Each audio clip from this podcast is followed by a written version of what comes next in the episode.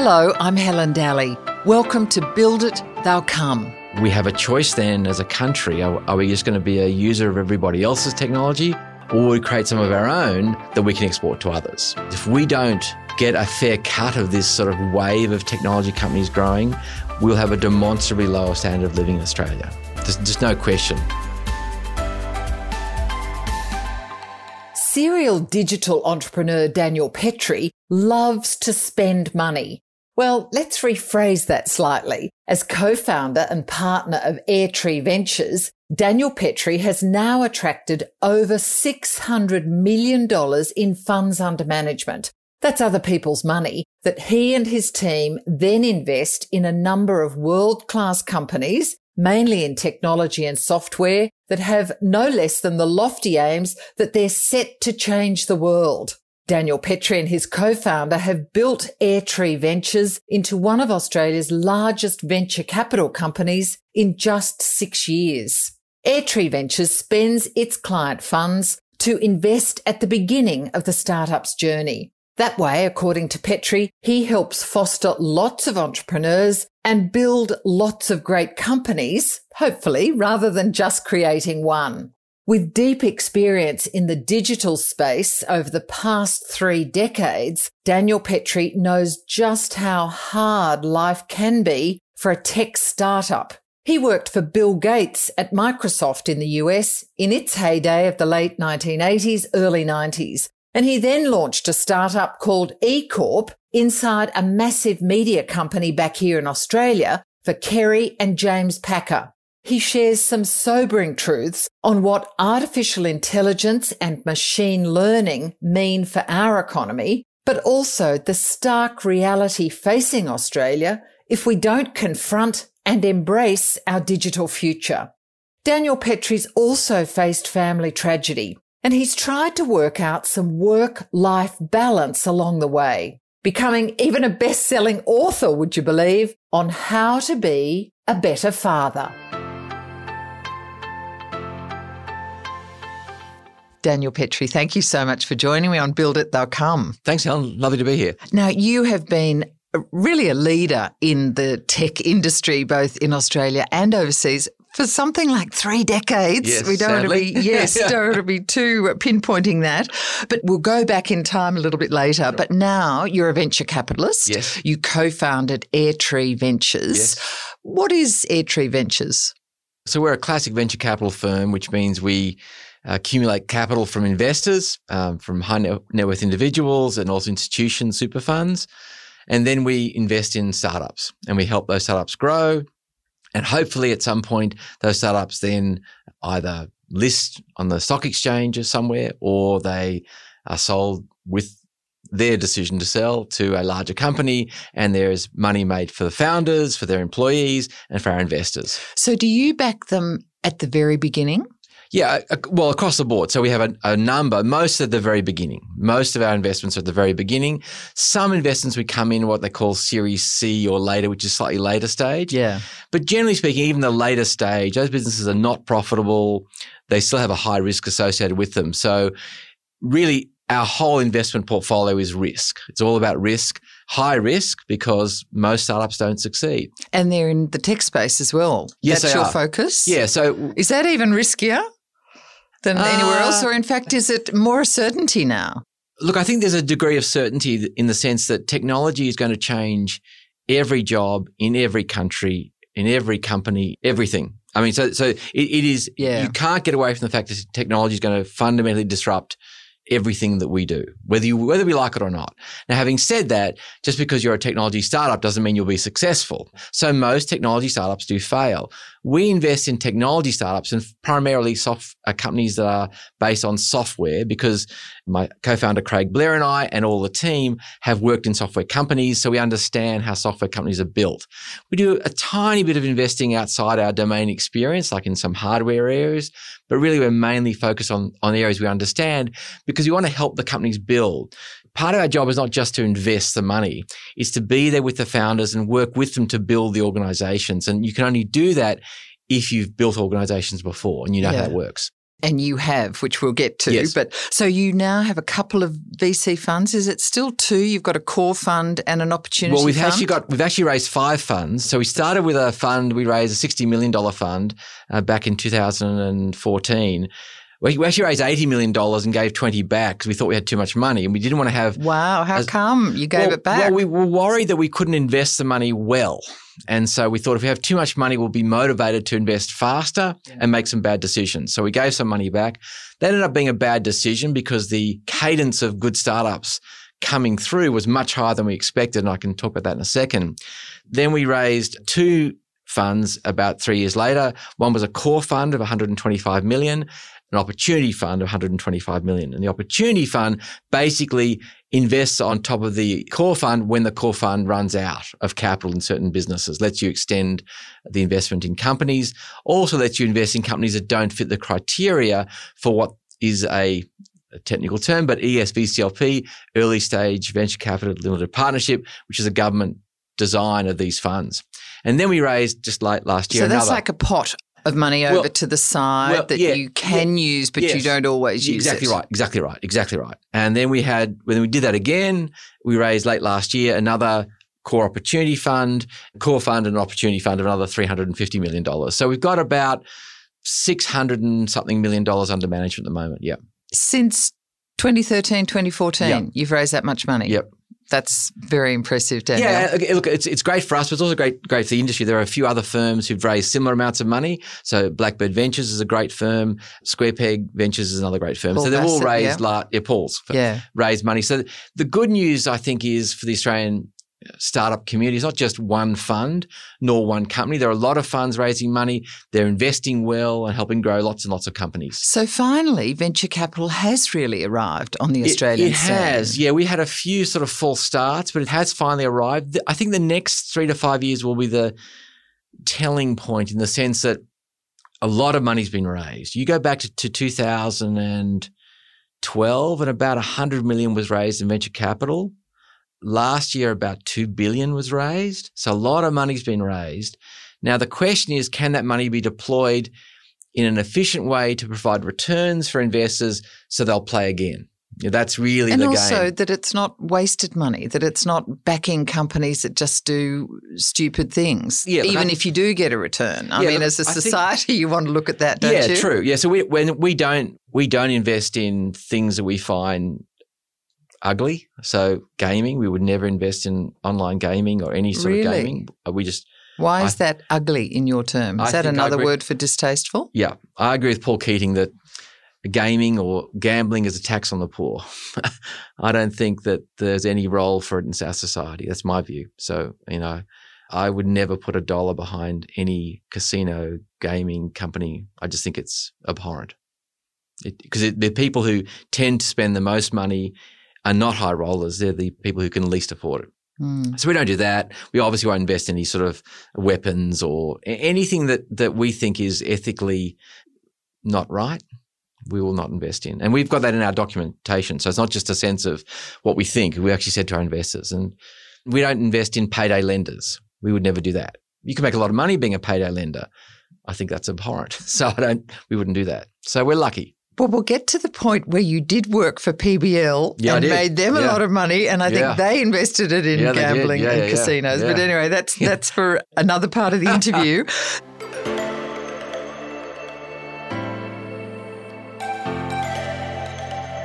so, why would super funds?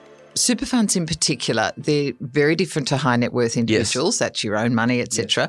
Why would a super fund who's got yours and mine and you know everybody's retirement incomes Yes. why would they invest in venture Well- capital funds?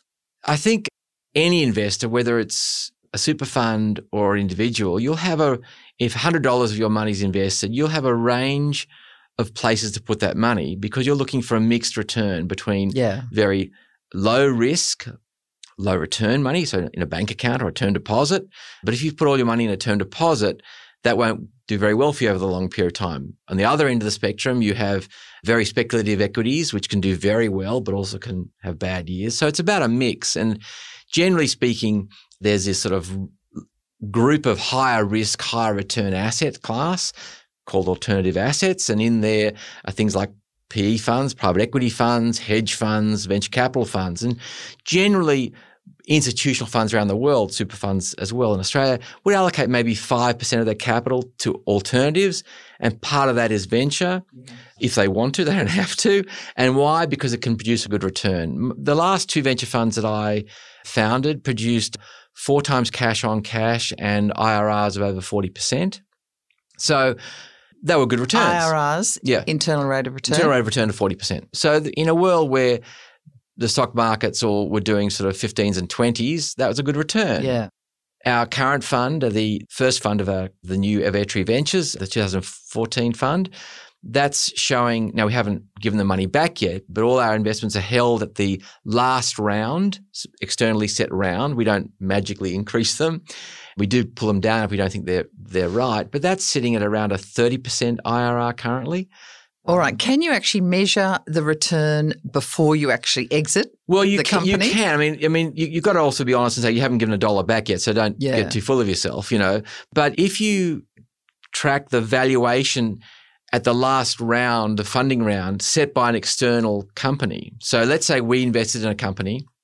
One of a good example, we invested in a company called HotDoc four or five years ago, uh, which is a doctor booking, recalls, reminders, critical care platform run by two outstanding young founders and at an $8 million valuation. And then about two and a half years, three years ago, someone came in and led a round of $35 million.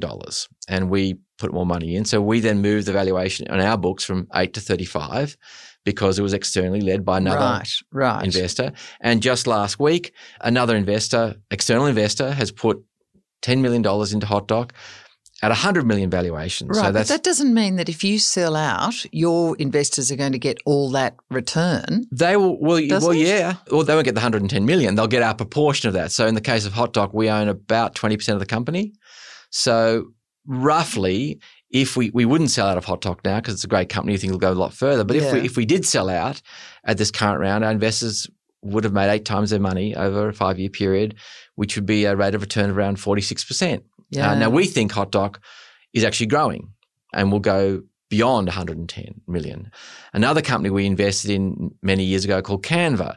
Canva we invested in around a $75 million round. We led the round in 2015. And just today, it was announced that Canva's done around at Australian dollars equivalent 8.7 billion. Extraordinary company. Extraordinary. And, and, mm. it is, and it is, Mel, the founder, is an extraordinary woman, founder. She is literally uh, a unicorn in the sense of you don't find these people very. Okay, often. well, while we're talking about that particular mm. company, mm. Canva. It's very well known to a lot of Australians yes. now. Unicorn got to a billion dollars. Yes.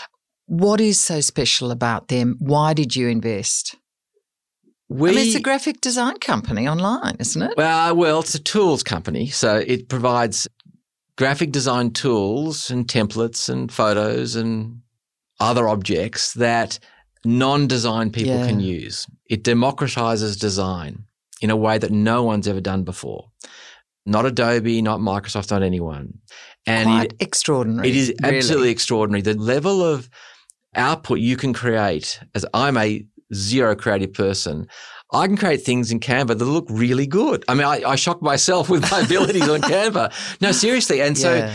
you have this product set that democratizes design and production to, I think it's now 190 different languages all around the world. And people can not only do it for themselves, but they can do it for others. They can start to create designs, whether it's posters or ads or whatever it is for other people. Very low cost, freemium model, very low cost. And in a way that democratizes a skill set across the global population. Now, why Canva? Well, you only had to meet Mel, Melanie Perkins with, with Cliff, the co-founders. Yeah and you knew you were in the presence of someone special. When we first met them, Airtree just started. We'd, we'd not known them for the first two rounds they raised. Yeah, so they had previous investors. They'd raised some money, yeah, yeah but Airtree wasn't around. I wish we were.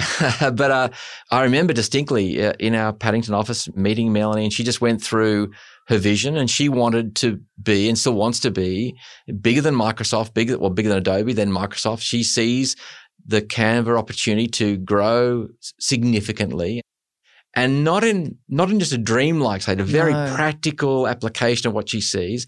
And then you saw the numbers of people who were doing. Now they weren't making any money in those days, revenue, but the not only the number of people coming and using the product each month, but the engagement coming back and doing more and more designs. And so, in our world, when you see a software product that not only has growing users, but the users are staying, they're not churning away. That's an extraordinary thing. So we we thought we were just so fortunate to have met Melanie.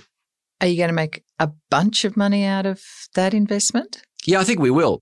We will do very, very well for But our, you're staying in there at the moment, obviously. Absolutely, yeah, yeah, This is not one that you can't see this peaking in its valuation anytime soon. Yeah. You've also invested in some others that have become, you know, small household names. Prospa, I think, yes, is one of yes, them. Yes. Uh, tell us about some of those companies briefly that you've invested in Oh, and why. Why do you back a founder?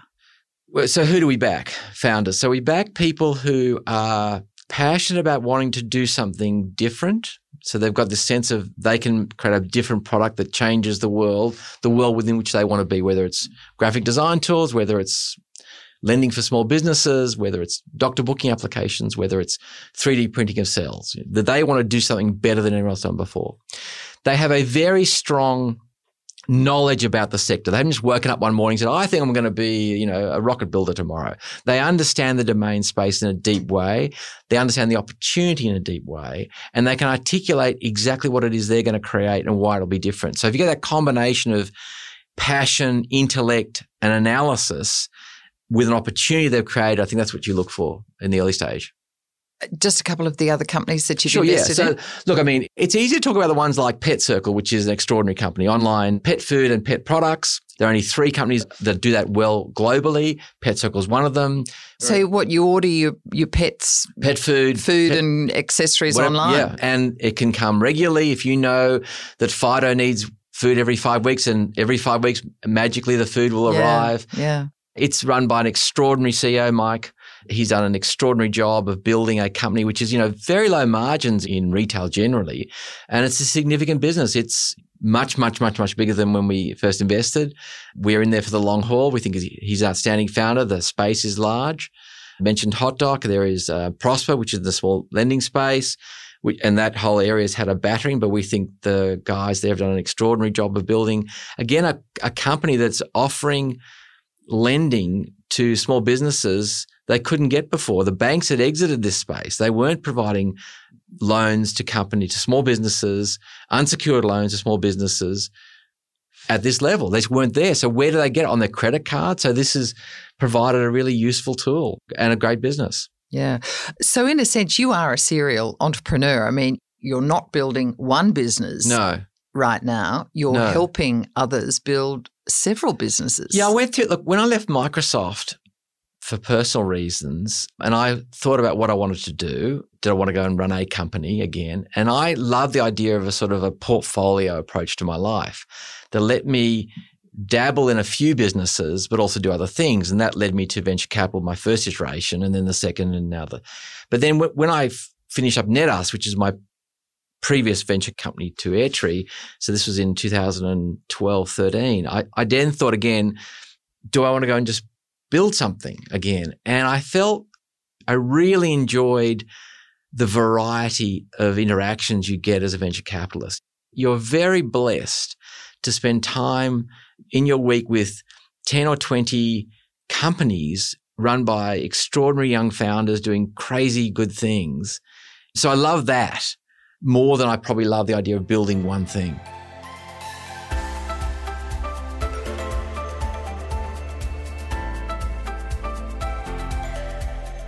What is your view of this? We talked about it very briefly early on the landscape for tech and for uh, really developing this space in Australia. And will it withstand the whims of politicians? Can it scale up? Well, look, it's a very good question. You start from the premise that technology will change everything.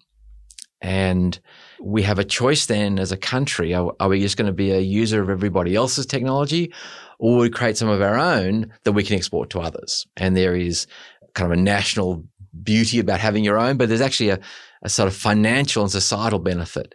And my argument would be is if we don't get a fair cut of this sort of wave of technology companies growing, we'll have a demonstrably lower standard of living in Australia. There's just no question. You know, we are lucky that we've had companies like the Atlassians formed in Australia and the Cochlears before them and the ResMeds and the CSLs in, in different forms of technology. And now the Canvas and the Pet Circles and the Prospas and the Culture Amps and the others. I mean, there are many others that are, that are doing very well. They are creating hundreds and thousands of jobs. They're exporting products globally. They're therefore paying a lot more taxes we'll come back to sort of internationals and tax in a second, but they're paying taxes, they're paying employees, employees are earning good money, high earnings, they're spending in the community, and this is a virtuous yeah. cycle. So I think countries that have understood this, the United States has understood this, Israel understands this, have done very well. In the US last year, about $86 billion was invested in venture capital in the US alone. Of that, 56 billion was invested in California. And they are producing hundreds of of large companies that are producing net wealth to the country. And I think the problem in Australia is we have a political environment where it's uncool to talk about either innovation or technology. Yeah, which is former Prime Minister Malcolm Turnbull tried to talk about innovation. He tried to, and he was right. He was 100% right on his strategy. Um, and unfortunately, the current leadership either doesn't understand technology or understands it and is afraid of talking about it because I don't think it will resonate with someone in some location. And really, the role of governments is to lead, not just to follow. And it is quite clear that the majority of great high paid jobs going forward in economies will be those that are in some way related to technology. So you have a choice. You can have a country which is full of low paid roles where we source all our products overseas, or we take some of that pie to our own country and our own society. So, as an adjunct to that, really, is this whole thing about, you know, you said technology is, is really going to run economies in, yes. in that sense. Let's talk the disruption that is happening in business, in yes. economies. And yes. if people don't, if countries, if economies yeah. don't get this, what are the opportunities from it? But also, what are the risks if we don't take advantage well, the opportunities. I think one of the great examples I, I remember distinctly, you know, so Amazon's been around since 1997, right? And it's been exporting products to Australia since about 1998. Um, obviously, CDs and books. There's mainly books. That's right. Yeah, books and then CDs and DVDs and what have you. And and by about the kind of mid 2000s, it was probably, I'm guessing here, but it was probably exporting close to a billion dollars of product into Australia. Okay wide range. And, and I think I'll get the date right, but somewhere around 2012 or 13, Amazon announced it was going to launch an Australian a .au site. And at that point, you have all these big retailers saying, oh, now we're going to get ready for Amazon. Well, it's like, you know what they've been doing for literally 20 years. Why are you now reacting? So at the time that Amazon launches .au, everybody else's retail site in Australia, whether it's a Woolworths or a Wesfarmers or a Coles, were terrible. Now, why were they so bad? All you had to do was go www.amazon.com to have a look at what world class looked like. But because they weren't on your doorstep, you didn't do anything about it. So we had this thing in Australia where many of our industries are oligopolies. They don't innovate on a global basis. They, they only have to be as good as the schmuck next door. And so when someone like Amazon's doing something brilliant overseas, you could said, well, we're going to model that. They are the best overseas e-commerce. Let's do that here. So the, the downside is that we react too late. We therefore miss the opportunity. We don't create the companies. We don't create the jobs. The upside is Atlassian, good example. They got into developing team collaboration software early, post university, in fact, uh, for Scott and Mike, and then have created this multi tens of billion dollar company that is growing fast, hit an all time high at over $183 US. Extraordinary. The so, shares. Yeah. So it's extraordinary. Employing people. Thousands of people around the world, thousands of people in Australia. Extraordinary. So it's this bifurcate. You either you either see where the world's going and you get on it early. You can't get on this thing late. This is the great anomaly that in some of the, the discussion is let's wait to see what happens. By the time it's happened somewhere else. You know, by the time a company in California launches a successful social media global offering, it's in Australia. an e-commerce. It's already in it. Australian consumers can be buying. They can Yeah. be shipping products. So you don't have the the old days. Our Australian economy could sit back, look around the world, and go, "Oh, we'll do a bit of that." You can't do that anymore. And yet, a lot of our industries are still thinking that way. More generally, uh, I just want your view fairly quickly, and then we're going to get Yeah, back yeah, to yeah, your timeline. The big exciting things in tech Yep. in the world, I guess, really are cloud, data, AI, machine think- learning. Yeah, look, I think I think the biggest disruptor both to product delivery, but also to the way we think about society is AI. No question. Artificial intelligence, which is really machine learning, is going to impact our lives more than we understand.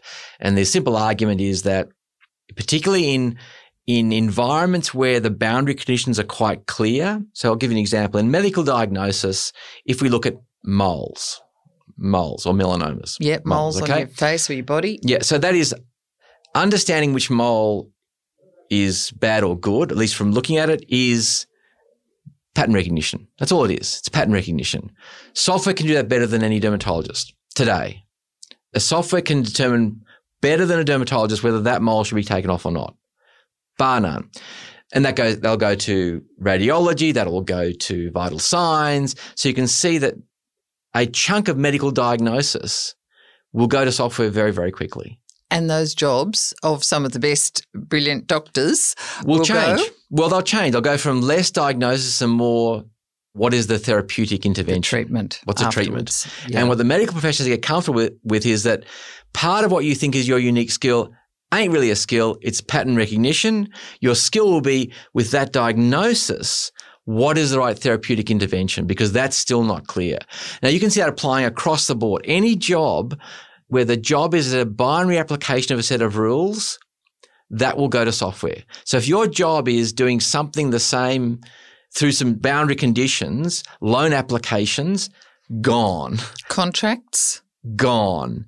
Accounting, gone. Audit, gone. Anything Meaning computers will, I mean, we know accountants and lawyers are already outsourcing certain Yes, things and yes. they're being done by machines. Are you saying that will just grow exponentially? yes, grow exponentially. It is kind of weird that today so much money is spent in the law on things that are standard contracts. That really that you could have software building contracts with certain conditions being brought in, and it is happening, by the way, already happening at a much lower price point. And so I think basically anything that is binary in what you're doing that requires a set of rules, if the rules can be effectively coded and you have a data set which is large enough to say that any variation has been accounted for, then software's off. Yeah, so data is really important too. and the data and the way the data is tagged and this thing about noise in the data and what have you. But the larger the data pools and the cleaner the data pools, the better the software will be. In the melanoma case, a company that we've invested in out of Canada called MetaOptima has a data set of a million moles. Now, it's seen more than a million moles. Now, the best dermatologists in the world have probably seen 10 or 20,000. Hmm. Wow. Hmm. So that has enormous implications for So jobs in the future. It does. And what it means is that you have to think of higher order jobs, that the lower order jobs, whether it is this sort of just pattern execution, go away and should go away because they're not, they're not that interesting a jobs, a lot of them. And how do you develop higher order jobs? And also, how do you have jobs that serve useful purposes? Good example is having more people in aged care homes. We know that having more interaction in aged care homes helps the mental and physical health of people in those homes, of elderly people. Yeah, we don't have enough people in those homes because economically it doesn't make sense. Staff, employees, carers, yeah. Yeah. So we need a model that says, okay, we've got these higher order jobs, data science, etc. They should pay more taxes, but we're also going to have hire a whole bunch more aged care workers because we know for society that's a good thing. So it's not just about higher order; it's about re-architecting the economy. But on the basis that a lot of these jobs down here will change, and there'll be new jobs created. Some that we create on an economic basis, and some we create on a social basis. You've spent your career basically in tech, promoting tech, loving tech, building Yep. uh, great, you know, software companies. Do you perhaps, like Stephen Hawking, have some negative um, Oh, absolutely. thoughts about where AI is going to take us Absolutely, I think and computer intelligence? I think there's a lot of discussion now about the ethics of artificial intelligence and about use of facial recognition, particularly in China with their social credit system, and as it should be, by the way. The thing I struggle with is that there will be ethical companies who will say we don't want to use AI and uh, misuse AI, but there'll be companies that will not worry, and there'll be governments and there'll be security agencies that will not be beholden to a set of socially agreed ethics. So I think the cat's out of the bag a bit, to be but, honest. But even more, is it slightly worrying or very worrying very that worrying. computers will end up will they end up smarter than us? Oh, that's a long way away. General intelligence is a long way away, and super intelligence is in further out.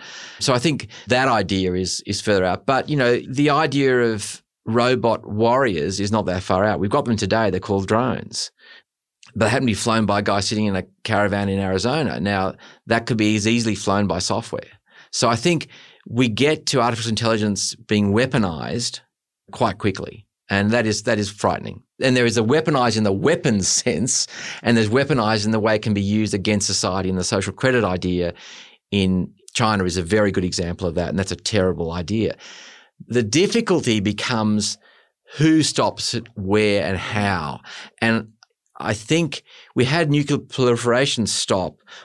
Why did that work? Because it was relatively easy to stop large amounts of spending on nuclear programs.